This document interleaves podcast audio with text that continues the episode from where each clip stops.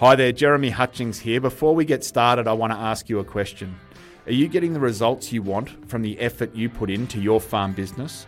Would you like to thrive rather than just survive? If you're looking to improve your skills as a farm business owner and thrive, then you're not going to want to miss the next Top Producers Workshop.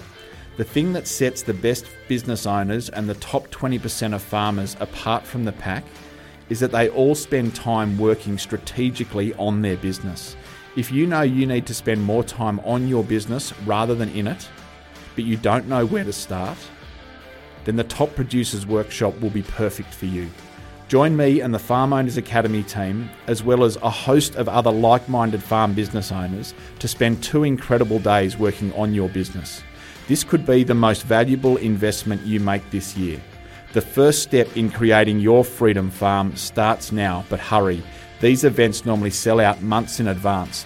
Head over to farmownersacademy.com forward slash events. That's farmownersacademy.com forward slash events for more details.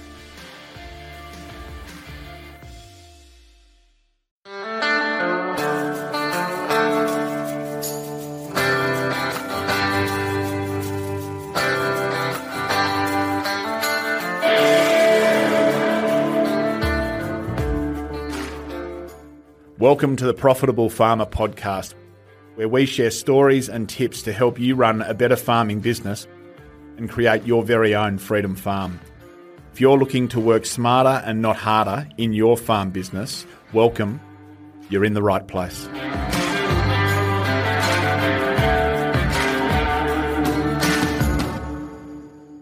G'day, everyone. Happy New Year and welcome to Profitable Farmer Podcast. It has been a really protracted, challenging season 2022 for so many of us. Harvest is still coming in. You know, a lot of people with a huge range of results given just how much water we saw across the country in 2022. Thinking of you guys as we navigate things like harvest through our festive season and um, all the best to those of you still working tirelessly to get it done.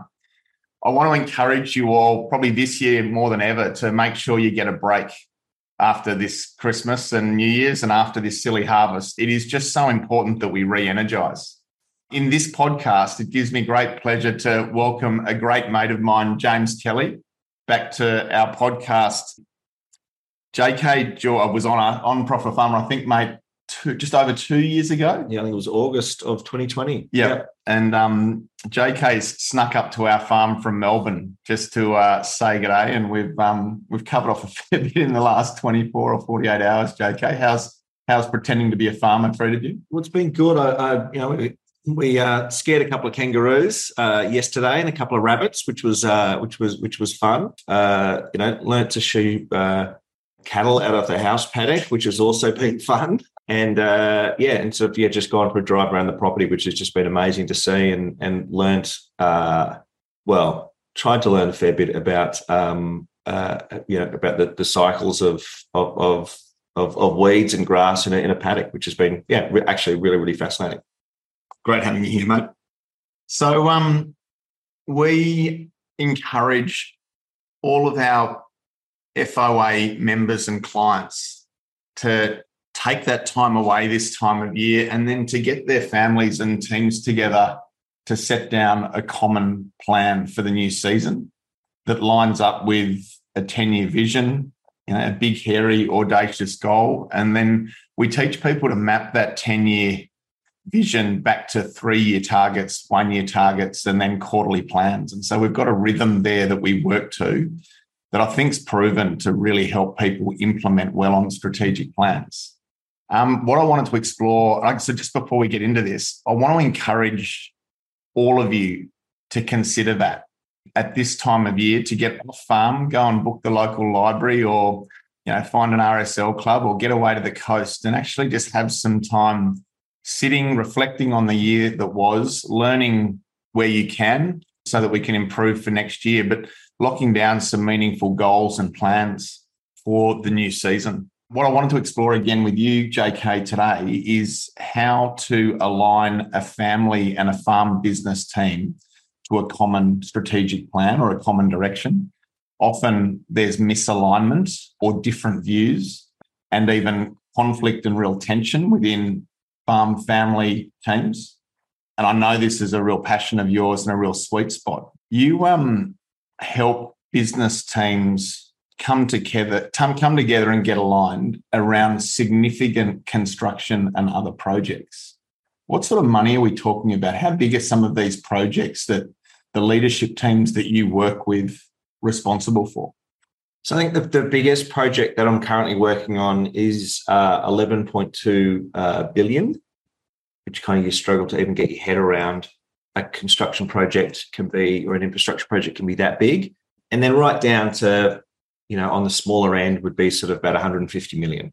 So now most of the projects we work we mm. work in would be what we call like a mega project, which would be a, a multi-billion dollar project, and we I'd be working on three or four of those at any one time. And mate, when you talk about we, Alchemy is a global management consultancy and coaching firm. How do you describe what Alchemy, your team, does? Oh, geez, that's a that's a difficult one. So most uh, the, the reason I oh well, it's it's difficult because it's very experiential what we do. So once you've kind of worked with us, you kind of you get it, but it's it's harder to explain. It's a bit like trying to explain what swimming is of you know you jump in the water and you get wet and you move your arms and you move your legs and that's swimming but uh, that doesn't really explain what swimming is like so we, we do a number of things but in this for, for, in, in, terms of this project world we help uh, leadership teams uh, come together and solve a problem that they've probably thought has been intractable in the past so they might have got themselves into a position into, into point of conflict where they don't see they can work with each other and don't see that any there's any possible solution moving forward. And what we do is help them see their problem in a different way, in a more constructive way, and see their partners in a different way that they can actually kind of craft a future together and work together. So I want to pick up on that point. There's a real subtlety there that I want to grab. Leadership teams of major projects can arrive to a point where they can't see a way forward, where They've thought about all of the options, scenarios, um, relationships, um, and they hit a point where they can't see a future or they can't see an aligned way to move forward. Yep. So I'm just going to let you know that there are farming families out there that have been working together for 10, 15, 30, 40 years. And in that journey, those family business teams absolutely can arrive to a point where you know, they feel like they've tried everything. Yep. They feel like they've had every possible type of conversation. They've brought in the succession planners, they've brought in the consultants, they've brought in, you know, so they've, they've tried everything and there's still tension and there's still misalignment and different views. Yep. So I guess, irrespective whether it's 50 leaders in a room of a multi billion dollar project or a farming family, I think the principles and the issues are going to be really interesting to work through. Yep, absolutely. So, with that $11 billion project, mm-hmm. I would imagine is it is it one company or is the leadership team for that project potentially a host of brands and logos and companies? So you, you might have a leadership team which might be 12 people, and that might be a consortia of sort of six. So you'd have a client organization. In some cases, you might have multiple client organizations you'll have some designers and you'll have some you have some contractors and so very complex because everyone's got their own drivers which i can imagine would be the same um, with this as well. So when you've got those divergent drivers that often kind of gets in the way of having productive conversations. Mm. so the conflict often isn't necessarily a personal thing. It's just the fact that people want different things out of a out, out of any given situation.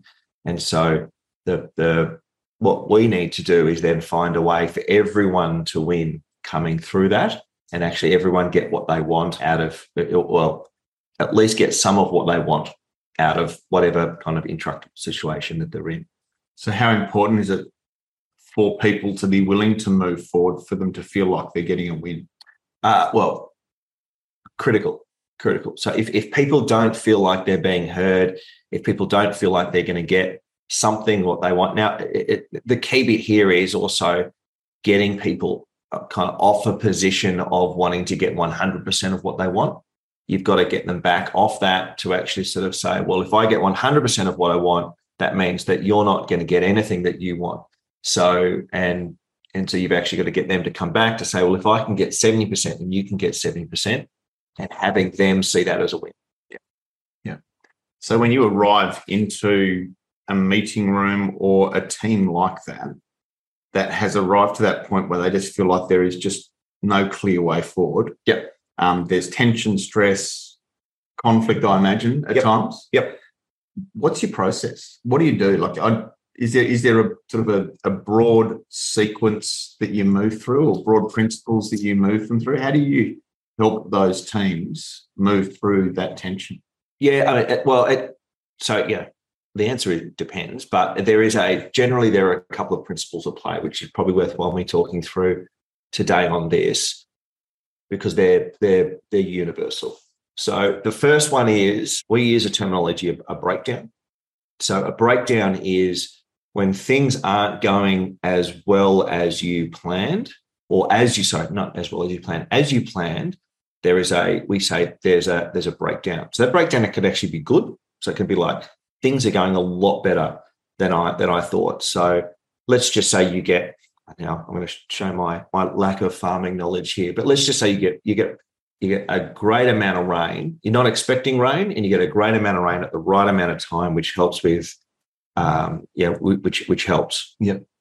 So now all of a sudden you've got this breakdown because you've got too much feed. Yes, it happened this year for us. Yep. absolutely. Great. So, so you wow, got, all, you got, you've got all this feed, and I don't have enough livestock. I've got a breakdown. Okay, and so you've actually got to deal with that breakdown. Yep. You've got to change your plans. You've got to do something. You've got to do something different. It also it kind of works in the in the in the reverse as well. Like, okay, something's not going as well as I think it is. Yeah. And so I've now got a breakdown. Something's got to something's got to change. Now, the important thing about a, a, a breakdown, and in these situations around alignment, is to to actually action a breakdown uh, in either direction. At first, it needs to be declared. So first, you need to say that's not working. And once you say that's not working, you can you can fix it. I'll just use a, a, personal example. We've been talking about my back over the last kind of few days. I've got a lower back issue. Now, I have been kind of dealing with the fact my back has been like naggingly sore.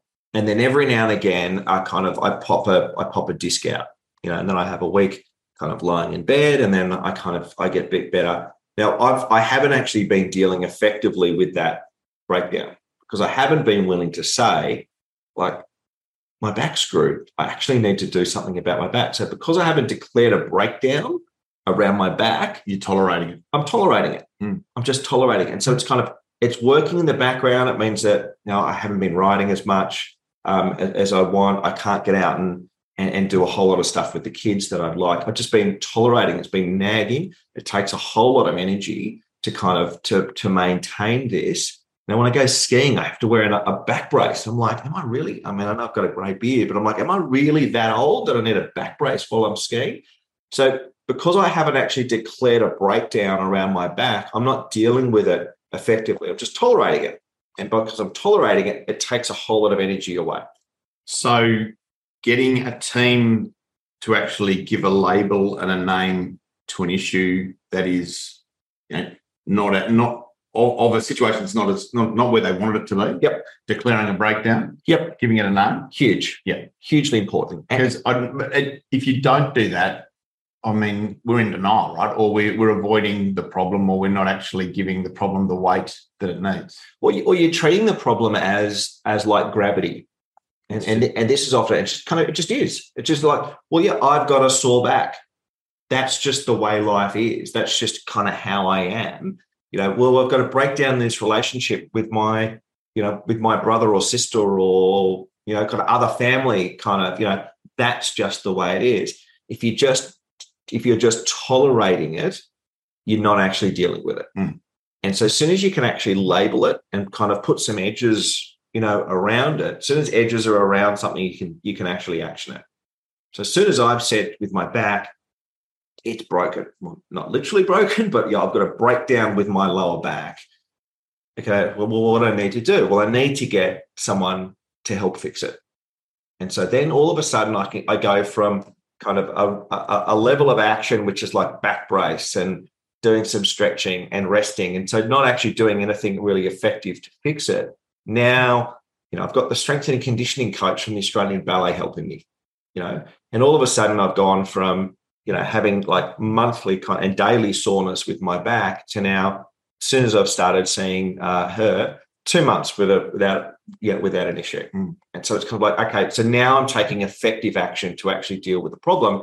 Now it start it, it it sounds it sounds like a too simple kind of step to take, but it is actually the most important one. It's actually the declaration that something isn't working, and that you actually need to have a shared declaration that something's not working. So, on a personal level, I'm pretty sure there's quite a few listeners thinking that they need to declare their back problem. Yeah. Um, most farmers have some niggles with shoulders and knees and backs and yep. hips that they're tolerating. So it's great on that level. But so when you get together as a, a, a team, let's say it is that 12 people part of that leadership team, um, everyone will have different issues. So they'll have different breakdowns that they would like to declare.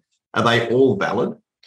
They're, they're all valid. Um, but but really there'll be a, a, a, whenever this is happening there'll be like a shared uh, there will be a shared breakdown so although in my it's, it, it's important here to to distinguish the things that are kind of causing the breakdown from the breakdown and so like i might have a problem with um you know how you communicate with me well that's not the breakdown the breakdown that's kind of that's problem we can fix it's causing something else.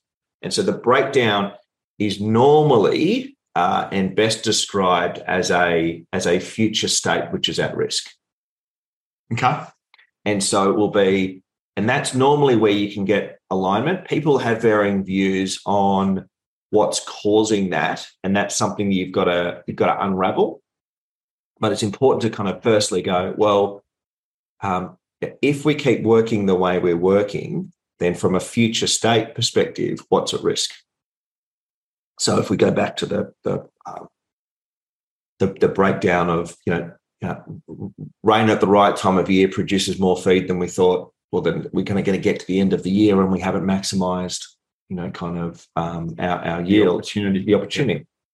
So that's the um, that's the breakdown. Now, if you've got a more kind of you know, kind of personal thing, it might be like, well, okay, if we've got to break that excuse me, in the family relationship, you're trying to uh, you have uh, a farm succession or something like or something like that, then it's kind of like, well, what's what's the predictable future if we don't make a change? It'll be like, oh, well, we'll have to divide the farm up and it won't be economically possible, or we'll have to sell the farm and no one wants that. And so you need to get people to actually face into that's the breakdown. So the breakdown is actually kind of is best kind of declared in a future state. A risk or a cost into the future if we don't resolve this now. If we don't resolve this now. Yep. So what we talk about just and for for our members, we have a list of called brick list. And the bricks are the, the problems that we're carrying around that are weighing us down. Yep. And so we do get teams to come together and, and identify what are the bricks and we do to get them to rate them as sort of major, medium, minor, and, and try and actually then prioritize their brick list. So they're working through or clear on, they've got on paper the issues, the breakdowns, yep. I think that they need to move through. Um, from a negotiation standpoint, one thing I've learned is the importance in a negotiation when you are aiming for a win win outcome of, paint, of painting both brightness of the future, if we get this right, and what most people, I think, forget in their preparation for a negotiation, JK, is darkness of the future. Mm-hmm. So, what is what is the likely outcome if we get this wrong? Yep. And I think that's what you're saying is is yep. is this is the issue. Let's name it, and then let's look at what could go right. Yep. Because that could be aligning for people to go right. Oh, well, if we do the hard yards now and work this through, we get to keep the farm, we get to expand, we get to stay together as a family. Um, that's great for future generations. But what if we get this wrong, mm. or we don't don't take responsibility and and work through this issue now? To your point, we'll need to sell the farm. We'll need to split up relationships. We won't have Christmas together. Yep. you know, I think there's power in painting darkness for the future when you're trying to impact change. It's massive. It's massive. And this is a really important. Now we use different language than you do, but same exact same principle. We say predictable future. So what's the one that's that's what's the predictable future, the predictable result that's predicted by our current set of actions? So if we're not getting along, we can't communicate, we're fighting, da, da, da, da. well, we're, let, us just go forward five years. Where do we end up? Hmm. And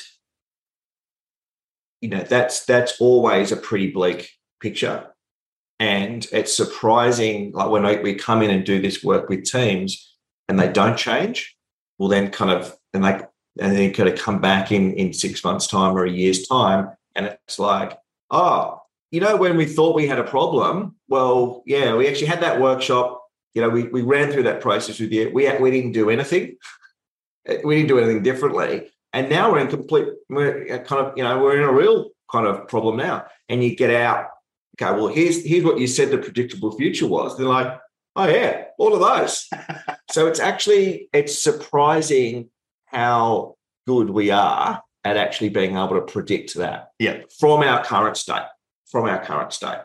So we kind of distinguish that as being the predictable future, which is often um, if you're looking into a future where you're where you've got a, a, a, a, sort of a breakdown that's not working for you, then that's and it's a really important process because firstly, kind of part of this part of the process that we go through. One of the principles is finding some common ground, and then as soon as you find common ground, like a postage size stamp of common ground, you build from that.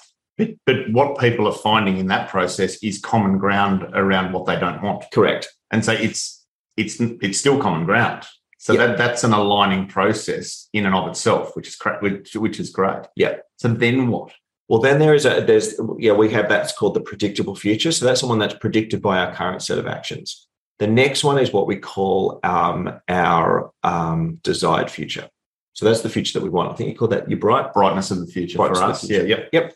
So the brightness of the future, you then sort of say, well, okay, if that's not what you want, and so, from the predictable future point of view, sometimes you work with teams and they'll kind of get that. And it mightn't be a great story. And you actually say to them, like, honestly, can you deal with that? And they'll go, yeah. And you go, great. Well, then there's no need to do anything different. Like, if that is actually okay, then that's fine. Then, if you're aiming for okay, if you're aiming for okay, if but, you're for okay, it, do you find people do settle for a suboptimal outcome? Well, almost never yeah. almost ever. Yeah. But once, once they've painted that darkness, most of the time, most teams, I would imagine, think we're better than that. Yeah. So they want to go for a more optimal or more desirable future. Yeah. Yeah. yeah. Um, so then you have the, desi- the, the like the desired future, which is one that's, and we kind of we distinguish a desired future from a pipe dream future. So a pipe dream future is something that you can kind of because we can say anything we want about the future because it's just all exists in language. We can just kind of go, hey, listen, oh, we could be best friends. We could be kind of blah, blah, blah, blah, blah, blah, blah. You know, that's like, do you actually want that? Like, I'd be nice if we had it. I'm like, ah, okay. So the you know the giveaway is always in the in the language. It's like, okay, no, that's called a pipe dream future because pipe dreams you don't do anything about. They don't they don't inspire action. And so you actually want to distinguish. Okay, we could define. We could just sit here and define a future that's kind of amazingly glowing. But if you're not actually, if you're not really committed to making that happen, then nothing's gonna. We just won't. You won't. You won't inspire action. So the purpose of a of a desired future, of bright brightness of mm-hmm. the future, it's actually about a story of the future which will actually inspire action. And what you'll also find there is um, most of the time there's a real alignment there. So in any of these situations, these competing parties will actually want the same outcome. So once again, you're building that that that alignment, and then you're building from there. So I've seen that a lot.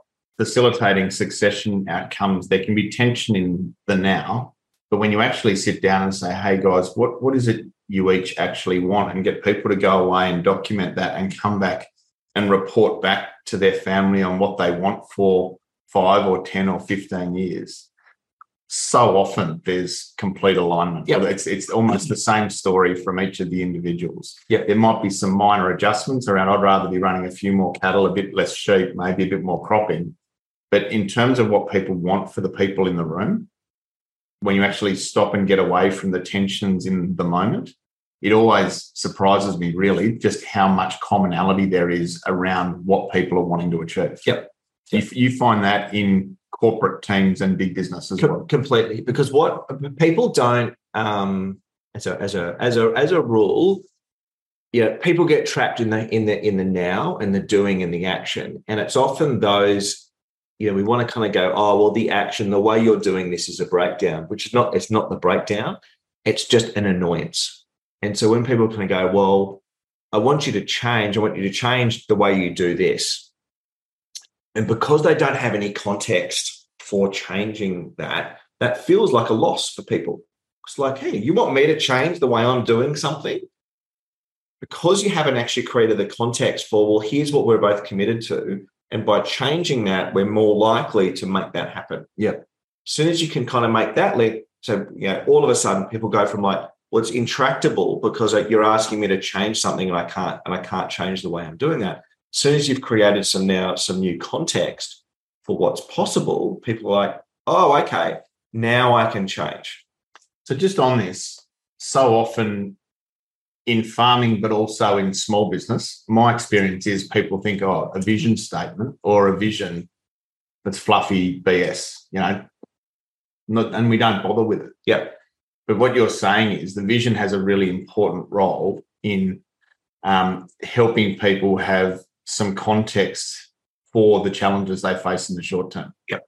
Yeah, absolutely. And it's a, and you know, it's one of these things about well, why, yeah, why are vision statements and objectives? So objectives are a statement of the of, of the future, and a, you know, a, mission, a vision uh, are also kind of statements of the future um, of what of what's going to happen. And it's so easy to kind of fall into oh, it's fluffy, it's kind of this or that. It's like, but you really sit back and think about it, it's been all these kind of management leadership experts, and they keep they keep saying, and for years and years and years, you know, like decades and decades and decades, we've been writing vision statements. It's like there must be something in it. Like there must be something in it, and that's why there's something in it. And so the important bit here is if it's like fluffy, that's a pipe dream.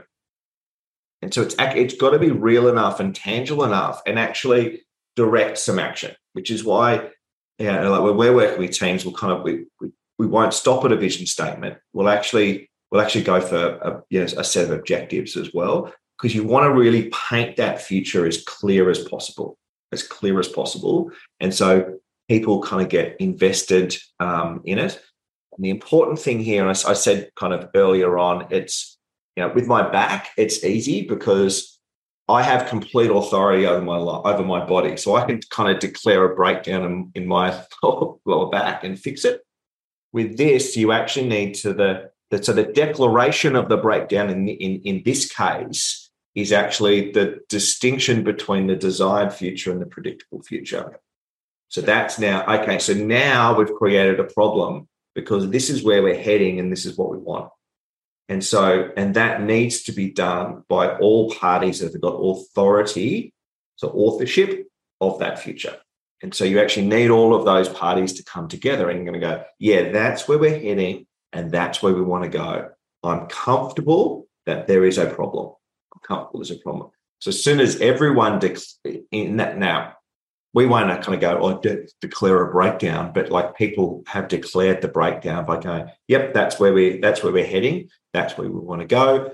The problem is now declared because we've got a distinction between those two. There is a problem to solve. In the setting down of a, a vision or a desirable future, I find you have people who are massive optimists and they think that that pipe dream is absolutely attainable. So what they want to set down is, I want to be 50,000 acres in 10 years time. And then you get those more conservative realists or, uh, and people who go, you know, not possible. I reckon we need to go after 15,000 acres. Um, how do you, how do you help people find commonality where some people are big picture thinkers and bullish and others are more conservative in in how they see the future playing out. Yeah, and that that's a that's a difficult one, but you've got to try and find now.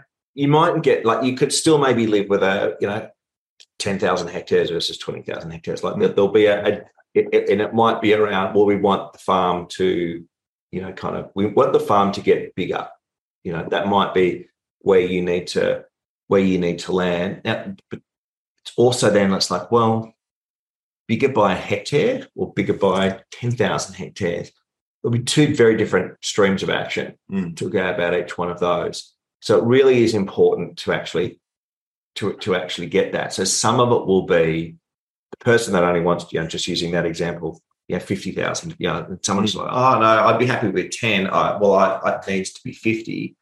You actually then need, you need to find some sort of alignment because ultimately there will be a different action for each to achieve each one of those. Just on that, my own response to that would be pick a different metric.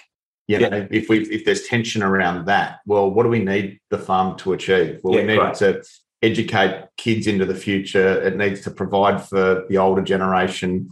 Um, it needs to be able to withstand this, achieve that. So you could probably come up with a different definition where size doesn't actually matter. Well, it's, that's a, re- it's a, it's about the outcome. that's really good, and that's really good actually. So you might actually then, um, so we call what's you you kind of chunk up. So when you can't get alignment down at that level, you then kind of go, well, okay, well, what's ten thousand or fifty thousand? What's that in service of? Well, it's in service of creating a better future for our kids. Okay, well, let's talk about that. What does that mean?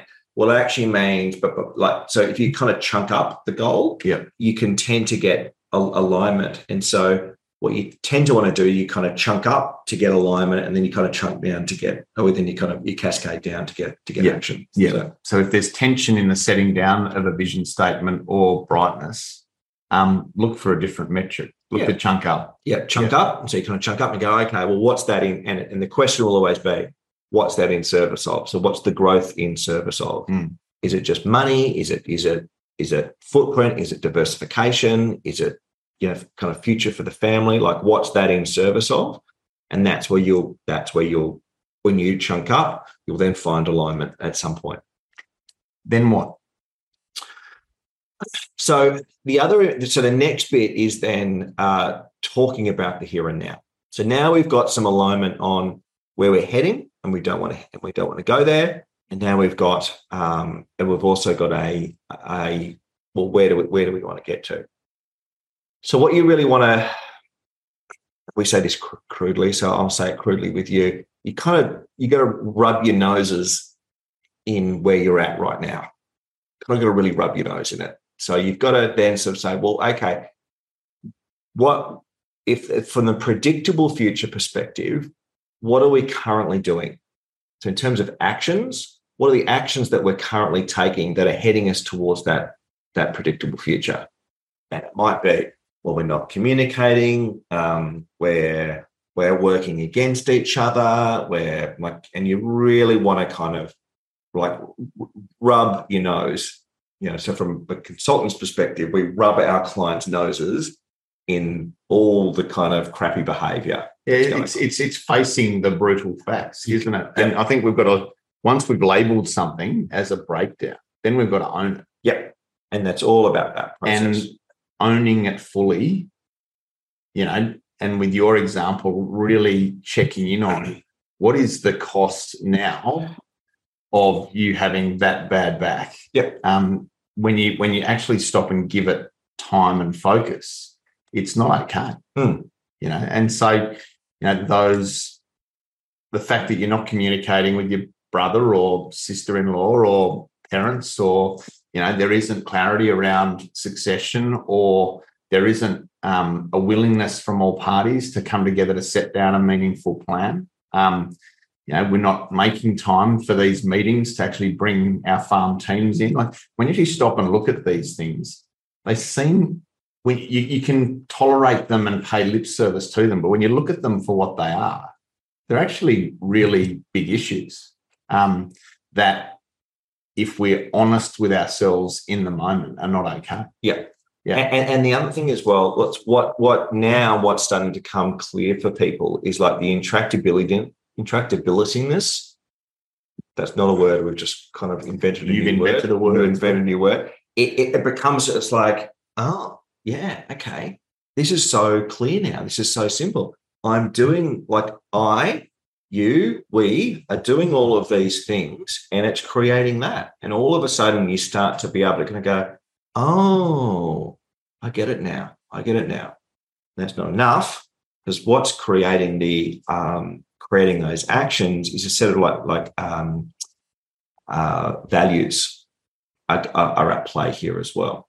So one of the really important things about um, about this and like creating a new future and kind of getting some different action is you've actually got to change the perspectives in three domains at once. Three domains are the future, so we've talked about that. Now, which is action, and then past, which is like values and beliefs. And so then you've actually got to go back and sort of say, well, okay, for us to be kind of those values, so those those actions of you know not communicating, kind of whatever those are, what what must be our values and beliefs? And it's like, well, yeah, I don't trust you. Um, I'm I'm out for me, you know. And so you actually then need to get those um, you know, those values and beliefs out because we actually need to create change in all three of those, in all three of those areas. So, in the rubbing the nose in it and facing the brutal truth of the breakdown, are you suggesting we need to look at what are the values and the beliefs that have got us into this? Yep. And they're perhaps values and beliefs that aren't serving. Yep. So, as you say, you know, aggression, um, disrespect, um, I don't feel like I can trust you. Um, yep, you're right. I'm in it for me. I'm not in it for anyone else. Yep. Um, I want to keep control as the older generation. I don't want to give it over. I don't trust that if I give over responsibility, that you're actually going to make it work.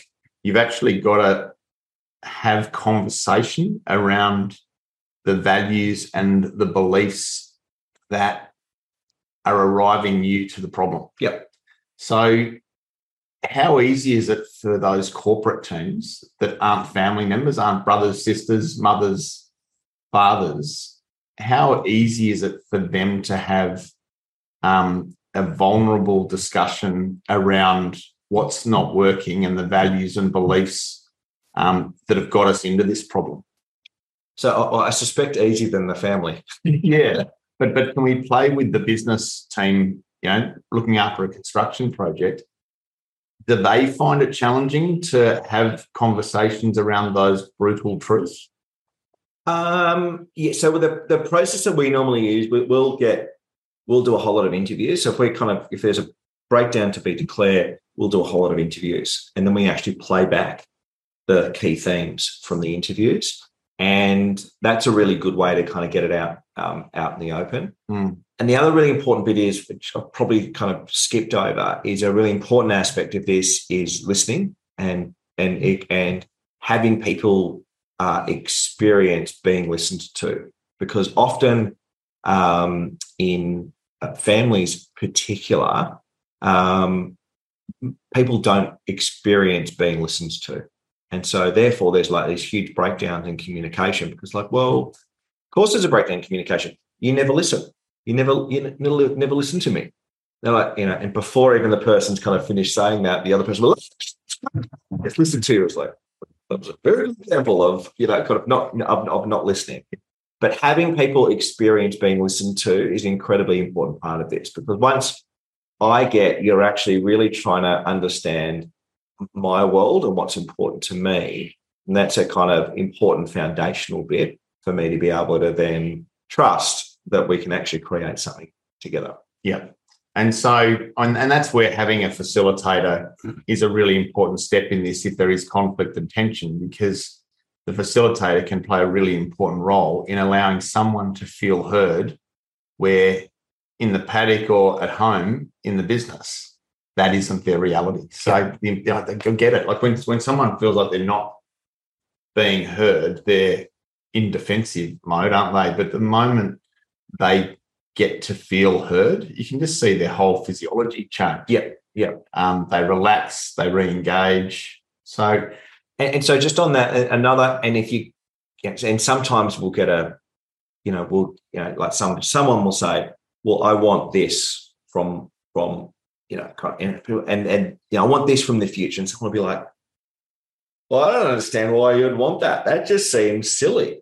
And so then you'll kind of pause and you'll kind of go, okay, I, I now want you to listen from the perspective of completely understanding like why that person feels that way. I don't want you to necessarily agree with them, Mm. but I want you to ask enough questions that you actually get why they why they feel that, you know, and um, and so then that person needs to kind of go, well, oh, okay, well, why do you feel that? Why, yeah, and they actually need to go, you go through, take them through a process, and they kind of go, got it, got it. That's not my reality, but I get if your reality was my reality, I would want the same thing. Yeah. Get people to empathise Yep. yeah, with people into the future. So if um, family members now have had tension in their backstory for years and two brothers or a, a mother and a son or whatever who are trying to work together in a farming context, there's been tension. And we're asking them to come together and set down a strategic plan for the future. Um, it's logical that they're going to arrive into the room with those values and beliefs from yesterday. How do people navigate those sorts of conversations? I'm going to say without a facilitator. Um, if they are going to sit down and come together in January and listen to this podcast and go, right, oh, well, what are the breakdowns? And, you know, if we don't fix these breakdowns, what's going to happen? And if we do fix these breakdowns, what could happen? Yep. Um, but what's keeping us, or what, what's creating this breakdown? Are there ways that families can have those conversations in a respectful way, more so than they've been able to achieve before? What tips have you got for people Well, I, that? well, I think it, it- there's a, um, a a messiness to all of this that you need to, which is what this helps helps distinguish. And so, if you kind of if you if you're messing a conversation about future and beliefs and you know, values and desirable future or what you want, and then well, they'll never get there because you behave this way.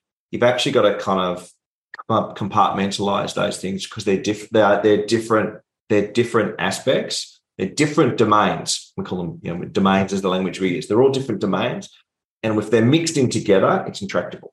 So what you need, actually need to do is kind of go well. It's a conversation about the future, um, split into two parts. So you know, yeah, what do we want versus where we're going. Then where are we going? So what are we doing that's creating the where are we going? Then there is, well, what are the beliefs that we've that we've got about each other, about ourselves, about the situation that's creating those actions, which created that predictable future. So that's the third kind of, you know, kind of domain to, to, to distinguish. The next important one, you've got to kind of create now new ways of actually working in that. So then it's the, the next conversation is all around, well, okay, if if if I believe this, has me act that way, has me get that predictable result. I don't want that. We've already mapped out the, the, the desired future. So then you kind of want to, rather than just the normal way we go about kind of operation, is we kind of go from a kind of beliefs perspective or perspective perspective and then kind of work forward. We actually work backwards. So we work from the future back. So you kind of come from that desired future or the, the bright, bright Brightness of the future. Yep. brightness of the future declaration. And you say, okay, well, to achieve that, what would we need to do? What needs to change? Yeah. And so it's like, well, we would need to do this, this, this, this, and this. So all of a sudden, something that's completely intractable comes down to like, well, if we actually did these five or six things Yep. That are completely doable and completely uninspiring in terms of what they need to be, it's kind of like, well, and so and often it's really simple stuff like, well, we need to come together monthly to talk about this or quarterly to talk about this. Like it's often very, very simple things that we're not doing. But then it's like, well, to make those effective, like what do our beliefs need to be? What do our values need to be? And so then you can kind of go, well, okay, if I believe and value this, it's going to create that action. It's going to create that future. So the subtle thing here, I think that's really significant is if you sit in a meeting now and focus on the breakdown and you know what people are doing and how they're behaving that is arriving us to this problem, um, by default you make people wrong. Yep. Um, and no one likes to be made wrong. In a family context, if you're sitting going, "Oh, you're a grumpy bugger," you know, you don't respect me, and you're not willing to hand over responsibility or whatever, that's a very personal conversation um, that is only going to upset one or more people. What you've just described is you're not making anyone wrong. Um, you're going right. Well, here's where we want to get to. Yep. What are the behaviours and the values that we need in play to arrive us to there, and what are the things we need to do to arrive us to there. Um, there'll be breakthroughs, insights. Oh, as you say, we need a monthly meeting. We need to have a daily huddle. Um, I'm a massive believer, JK, that there is most of the time a really simple chess move that we can make, or a really simple system or structural change that we can make that can drive out most of the actual issues that are playing out in our reality. And I think this is true in a family context as well. And the value of a daily huddle, the value of a weekly meeting, the value of going off site monthly and having a consultant or a facilitator lead a conversation rather than us trying to have that conversation for ourselves. Yep. These are little changes that can can make a massive difference over time. But what I love about what you said, and I think this is really important for our listeners who are trying to align their family teams, is if you work from the future back and you look at what are the values and the beliefs and um, the actions that we need to take in the now and into the, in the short term to move us in that direction. What you're doing is making everyone right. Yep. Not making people wrong. I think it's a real. I think it's a really it's a professional way to go about solving personal problems rather than focusing on the individuals. Yep. Yep. What's your comment there? Well, it's it, it, incredibly, incredibly important. I mean, as soon as you make someone wrong, um, you know, you're putting them back into their into their box, or as we say, into their cage, and they can't and they can't get out of it. And they'll shut down. They'll, shut they'll down. disengage. They'll disengage. Yeah. And, and so um, it's really important. It's, it's incredibly important because as soon as you make them wrong, you kind of do that. Now, the other, so I just wanted to pick up on something else you said there, and I think it's um, like if you are getting external support here, there's no advice to be given in this in this process that that has any value, and because the I you know, say if, if a team comes into in, in you know, engages me to come in and help, and they'll be like, well well, what should the desired future be? It's like, I don't have any authority in that domain. Like, I can't declare anything on your behalf. You're the leaders. You've got to do that. And so, really important here is that if you're trying to kind of create, uh, if you're trying to get through one of these intractable situations and you're hiring a consultant to come in and give you advice, you're probably not going to get the breakthrough you need. And that's the difference between a consultant and a facilitator. Correct. Yeah, yeah, yeah. And so what you need is because the consultant doesn't have any authority to be saying, well, you should be doing this differently, you should be doing this differently. Now, as soon as I do that, as soon as a consultant comes in and do that, I'm making some the consultant is making someone wrong. And so, you know, straight away you've set up, you, you might have paid, you know, kind of X thousand dollars for a consultant. And it's advice you'll never take because you've put me back into my into my box, into my cage. I'm not gonna, I'm not gonna be listening to you. So, so that's a really interesting insight as to how, if we're looking for a quick, quick fix from our advisors, and we want them to come in and solve our problems for us, rather than doing the heavy lifting for ourselves, um, there probably won't be change. Probably not. Yeah, and and I think this is this unless you unless you've given them some authority over over that. Yeah, if you have if you've given them some authority, like like sometimes you're going to go like I don't know how to fix that paddock and then someone will come in and go, well, here's the advice spray this, do this, do this, do this. And you're like, okay, right. And you go and do it. So if you've given them some authority over that, now in matters like this, you'll almost never give someone outside of the family, outside of the team, any authority. Yeah. Great. Is there another step in this process? Um, well, so the, the the other bit is uh, is getting to action. So we've now what we've done is we've kind of we've mapped out what needs to happen. The next really important piece is actually getting to some is, is getting to, to action. So there's a game people play generally, kind of coming out of these things where you kind of go, okay, well, and, and everyone's like, uh, well, let me, I'm just to see, I'm just to check, see if, if Jeremy makes a change.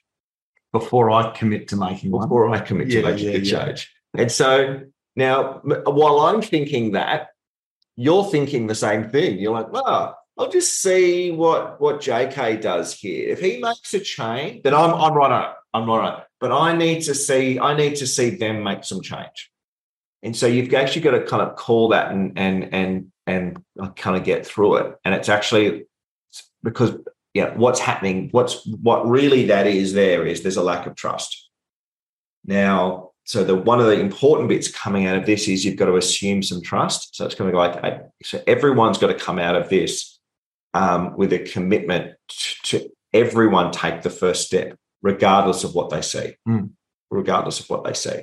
So it's kind of like, well, okay, I've got to then come out of this and actually and actually and um, I'm actually going to do something different. Like if we've and it could be really small, like you know, like you know, and it, it- you know, like the oh. weekly huddle or the monthly kind of meeting. I'm going to set that up. I'm going to set the I'm going to arrive to it early and be jogging on the spot, ready to go. Yep. Yep. because often you're kind of like, oh, the weekly huddle was a good thing. It's like, yeah, yeah, yeah. But that was Hutch's kind of, he should have set that up and he didn't. So, you know, and so all I'm really wanting to do is do some point scoring and make you wrong that, that you didn't set it up. So it is really important to be sort of, you know, actually like be the initiator of the first step of action. And these aren't big, you know, often they're not big grandiose things. So we talk about that there's two ways we can play above the line, below the line. Below the line's blaming others, excuse me, making excuses or being in denial. Yeah. And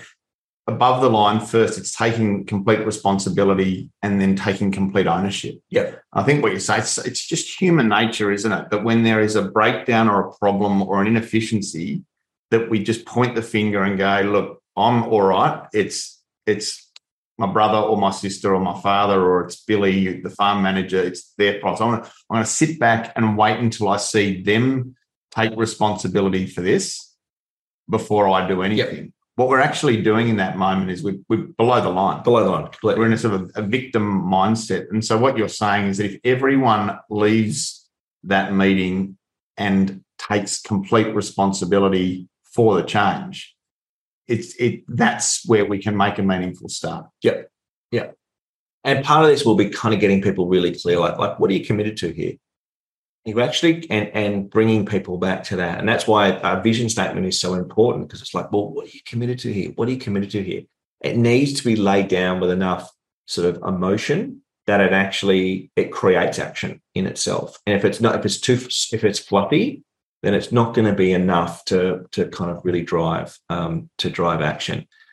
Now, so the other thing that that gets in the way of of action, which is something that you're going to need to kind of get over um, in terms of the, the the process that you're running through as well, is that like sometimes stuff has happened in the past that kind of uh, kind of we sit we kind of sit it in the future. So it might be like um, you know, between like something's happened in a relationship between someone, and it's actually just agreeing to kind it, at some point like getting complete on that and and and moving on with it.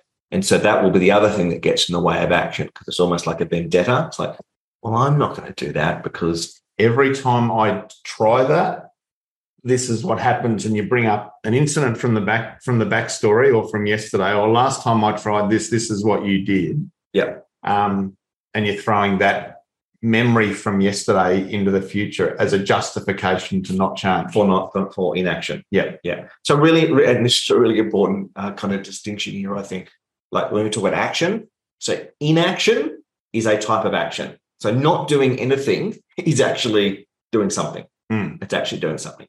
And so you've actually got to go, well, what are the kind of actions we want? Well, inaction is not one of those actions that we, you know, that we want. And then it's uh, and then the the other bit as well is is accountability. So making sure you've got some way to hold yourselves accountable for this. Um, and so it might be just something around, you know, a phrase you use. You get it doesn't have to be kind of serious. It can be like a phrase that you use to actually help get you um, get you back on track. So that's a really important kind of aspect of this because we're human. We're all going to fall down. We're all going to commit to do something and then forget to, you know, just forget. Oh, oh, sorry, I meant to do. Oh, I meant to do that. Now, you know, if there's something in the past that's kind of coming up, it's like, oh yeah, well, that's just, you know, so and so kind of playing their games again. So you've got to find a way to kind of hold yourselves accountable. And when you do, when you do go off off plan, which you are going to, how are you going to get yourself back? How are you going to course correct very, very quickly rather than let it get you know, drift too far off? So it's really important moving forward, like action, you're actually managing action. So you're actually you know, you're taking first action, you're kind of cleaning up any kind of background stories that kind of you keep putting into your future. So kind of cleaning those, getting complete on those, because they're going to stop you stop you acting or, or stop you taking effective action. And the third one is that accountability. What can we put in place that when we do go off track, because we're humans, where that's going to happen, mm. how are we going to course correct very quickly and how are we going to hold each other accountable for actually taking the actions we've committed to take? So, for all the small businesses and farm businesses that I've coached, um, I don't think I've ever really seen a method by which we hold ourselves accountable. And so, I guess my question is that team of 12 running that multi billion dollar project, how are they going to go holding, holding themselves accountable?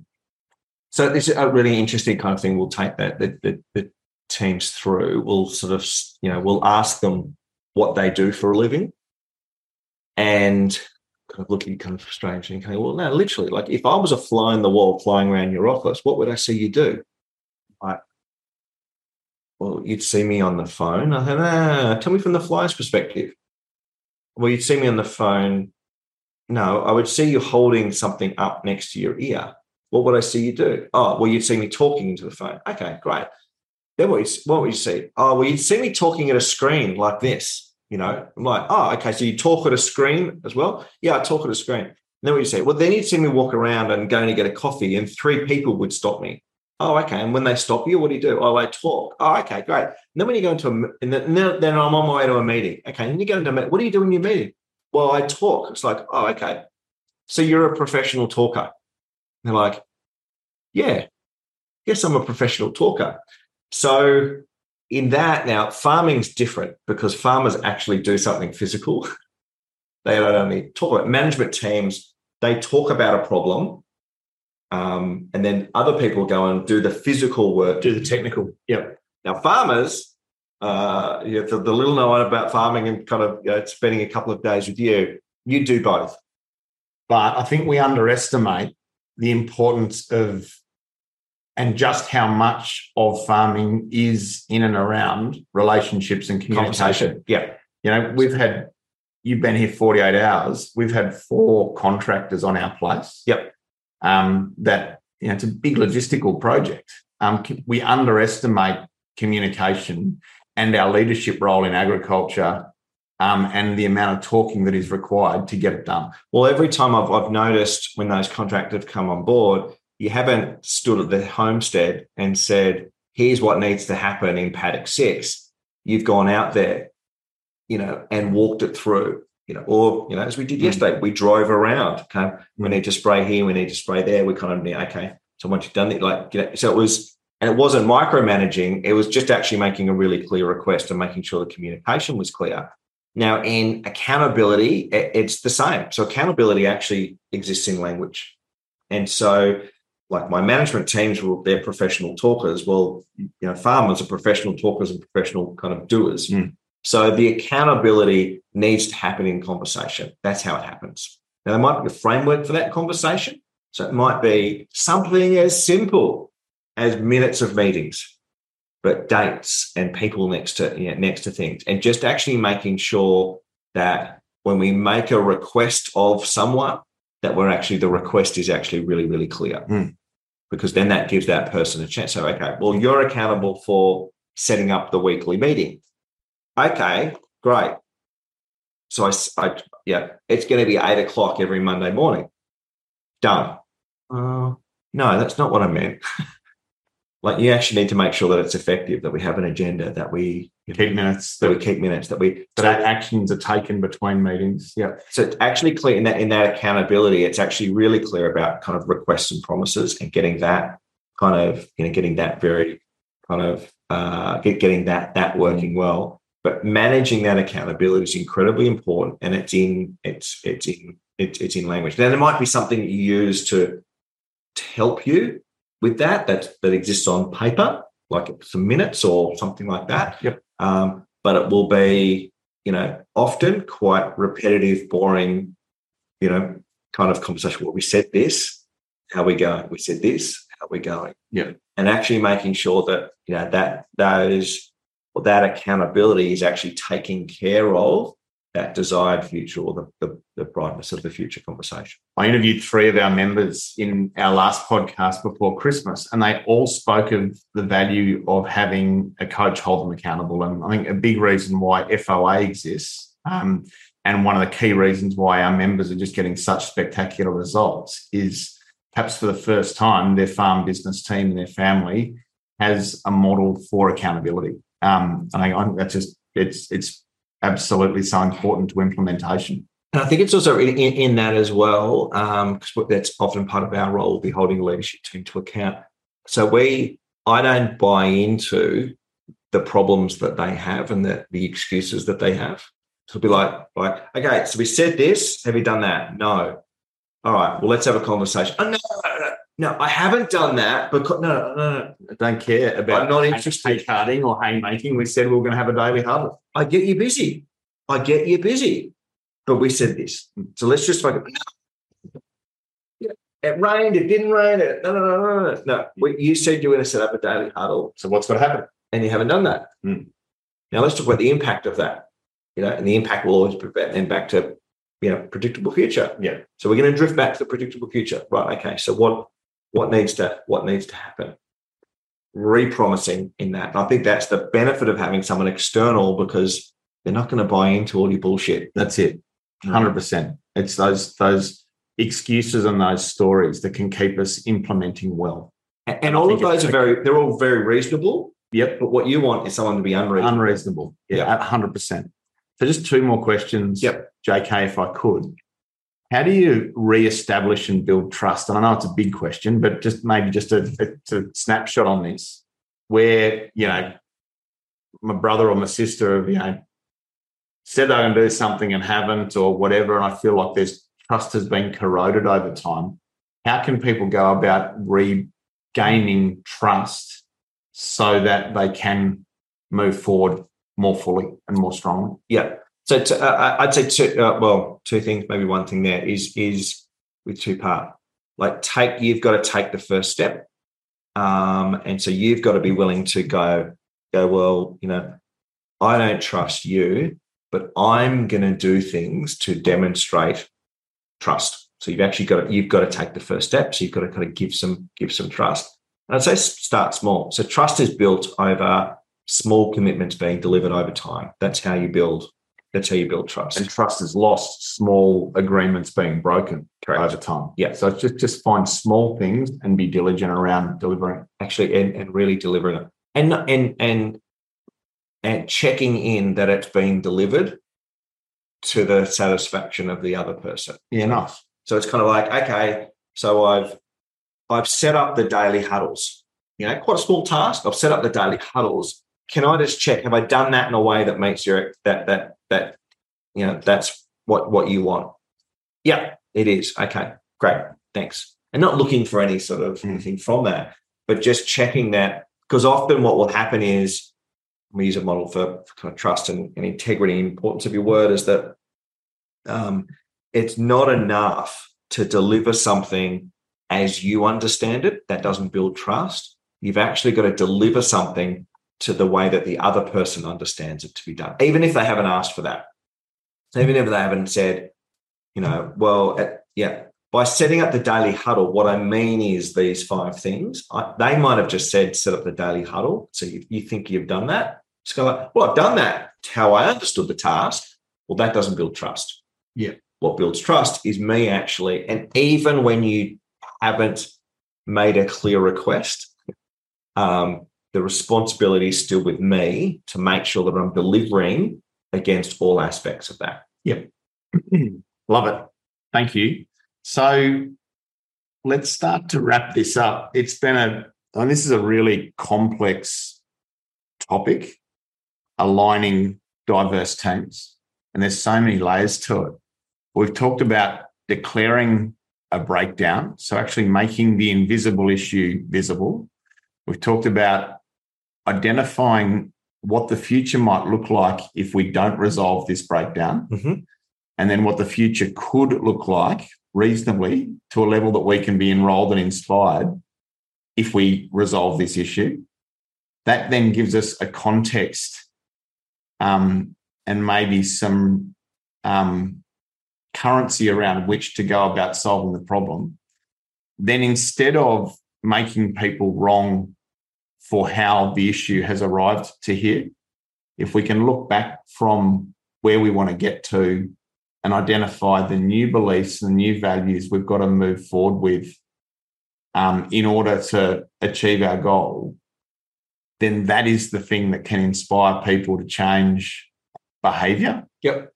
Um, and move away from the breakdown that is. And often there is a small structural change or a chess move that will become obvious to us all that can be the thing that, if done well, could see us move past that breakdown. Yep. Um, and then some really interesting comments around how to be respectful um, and how to bring accountability so that the implementation around the change is meaningful and how for people to take a leadership role first and early in that process rather than sitting back expecting others to change before you do. I just yep. think um, there's so many layers to that, and it's such an interesting topic. And for our PM members that are listening, I think you know this reinforces just the importance of implementing on all of those little constructs that we're working through with you around vision, 10 year goal, BHAG, values, having a quarterly plan, having quarterly meetings, weekly meetings, daily huddles. I mean, the system, to your point, is proven in so many high performing businesses and high performing teams that these constructs all lined up well make a massive difference. Um, so stay on that path to getting these things set up. Um, and for those of you listening that haven't made a real step yet in and around some of these principles that JK has talked about, um, I would. This is my last question, JK. Is where do people start? Um, and you know, we started this conversation around declaring a breakdown. Um, but I guess I just want to give people their first step if they haven't had a planning meeting before, or if they haven't been able to get both generations or all family members together, and when they have, it's been a less than constructive conversation. Um, where can people start on the back of this to to make a positive step towards um, better alignment as a farm team than they've had in the past? Yeah, well, I, um, let's start with a conversation about the future. Um, actually, well, so maybe go back. I, I think the we, I, well, sorry, where you need to start is with yourself and deal if if you've been seeing this issue going for a while like what's stopping you what stopped you in the past having this conversation? And because you got you you've got to get over that yourself to actually have this successfully. So one thing as well uh, so and two parts of this is um, it's just re- occurred to me before to, to talk about this is that you've got to think about this being a generative conversation. So we're actually creating something through the conversation that we're having rather than it being about fixing something. And so that can often give some people some freedom to get into the conversation, to actually start the conversation, is to actually come from like, okay, I'm not coming here. We're not going to fix. We're not, we're not here to fix something. We're actually here to create something. So we're going to create a new future for the for, for the farm, and that's a more that's the conversation I want to be involved in. I don't know, like fixing fixing problems. Uh, that doesn't sound fun. Mm a creative conversation, a generative conversation. So let's start with kind of this from a kind of a generative mindset. The other thing I would say is um, if you make this too serious and if you make this, you know, uh, you, you were, yeah, the complexity of it, if you make it too complex and too big, you're not going to want to, you're not going to want to engage in it. So it's actually just kind of going, yeah, okay, you know, you know, I was sitting down last night looking at the stars and thinking how kind of insignificant we are compared to the stars. It's kind of like, yeah, okay, there's some big problems going on in the world right now. Like this isn't one of them. Mm. You know? So let's just put this into some perspective because that will often be the thing that's holding you back from taking the first step. Is coming going, this is too this is too complex. It's too complex. Yeah, and I think that's why people, I mean, people feel complete overwhelm um, at times with a lack of alignment within a family business or whatever. But I think to your point, um, finding a way to to keep perspective that this actually is resolvable. It's not a major issue how much have we got to be really joyful and grateful for, really? So just get perspective on the problem. And you're saying go about it as a creative process rather than, you know, here to fix something. Here to fix a problem. Yeah. Yeah. yeah. And, and part of the creative process might be the declaration of a problem, but it's actually about the mindset needs to be around uh, generative and, and, and, and creating something as opposed to, yeah. Love it.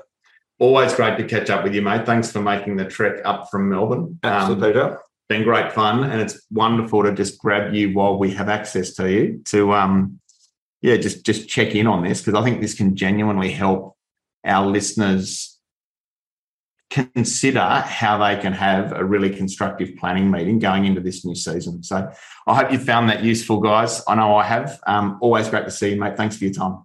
Mate, thank you very much.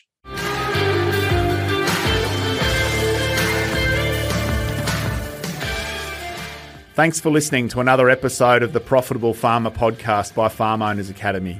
If you're new to this show, be sure to follow us. If you've been a long time listener, let your friends know about us or come continue the conversation in the Profitable Farmer Facebook group. All the best as you grow your business and create your freedom farm. Until next time, keep being incredible.